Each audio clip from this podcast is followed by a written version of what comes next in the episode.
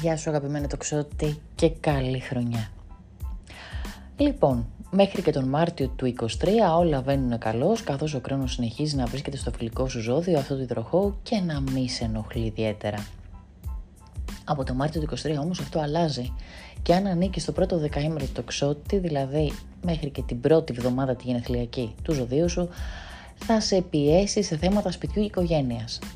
Θα αυξηθούν οι υποχρεώσεις, ίσως χρειαστεί να αλλάξει και σπίτι, να υπάρξει μια μετακόμιση. Παράλληλα, θα αυξηθούν και οι επαγγελματικές υποχρεώσεις, γιατί ναι, αυτά τα δύο πάνε πάντα μαζί αστρολογικά, σπίτι και καριέρα. Προετοιμάσου λοιπόν λίγο για τα επόμενα 2,5 χρόνια, γιατί ο χρόνος θα σου έρθει με πλάγιο τρόπο που θα σε κουράσει λίγο παραπάνω. Στις 5 Μαΐου πρόσεξε γιατί κάποιο πλάνο σου εργασιακό μπορεί να ακυρωθεί καθώς επίσης δώσε λίγο παραπάνω προσοχή στην υγεία σου και την ευεξία σου. Εξαιρετική όμως είναι η σεληνιακή έκλειψη που συμβαίνει στις 28 Οκτωβρίου και αυτό θα σου φερθεί πάρα πολύ καλά στα εργασιακά σου καθώς όλα θα κινηθούν τότε σύμφωνα με το πλάνο που έχεις βάλει στόχο. Στα καλά νέα όμως είναι ότι έχεις σύμμαχο τον Δέα μέχρι και τον Μάιο όπου βοηθάει όσο να πεις και σου φέρνει κάποιες λύσεις και βοήθειες. Μετά το Μάιο όμως πορεύεσαι με τις δικές σου δυνάμεις και τη σοφία που είναι γνωστό ότι κουβαλάς και τώρα αυτή παντρεύεται με την οριμότητα του χρόνου. Καιρός δεν ήτανε. Mm.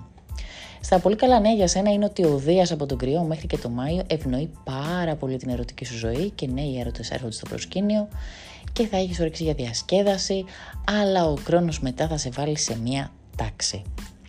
Στις 20 Απριλίου η πρώτη ηλιακή έκλειψη έρχεται να σου πει να μην ποντάρεις τα λεφτά σου σε κουτσοάλογο, κυριολεκτικά μην ποντάρεις τα λεφτά σου όμως, γιατί μπορεί να τα χάσεις.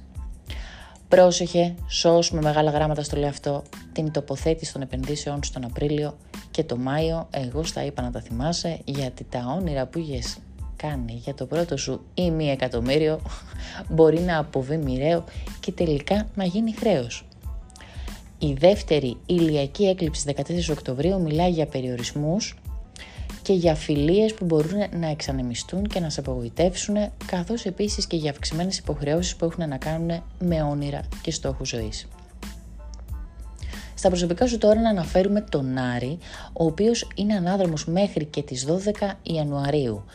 Πράγμα που σημαίνει ότι οι σχέσεις περνάνε από 40 κύματα μέχρι τότε και επιτέλους αυτό φτιάχνει κάπως από 13 Ιανουαρίου και μετά και ουσιαστικά μέχρι 25 Μαρτίου του 23 όπου και σε, σε αυτό το διάστημα μία σχέση μπορεί να αλλάξει και να πάρει μία διαφορετική μορφή, πιθανότητα καλύτερη να μονιμοποιηθεί κάτι πολύ βοηθητικά διαστήματα για σένα για να βρεις ένα πολύ σπουδαίο έρωτα ή να φτιάξεις τη σχέση που θέλεις είναι από 20 Φεβρουαρίου έως 17 Μαρτίου και από 11 Απριλίου έως 7 Μαΐου, καθώς και από 8 Νοεμβρίου έως 4 Δεκεμβρίου.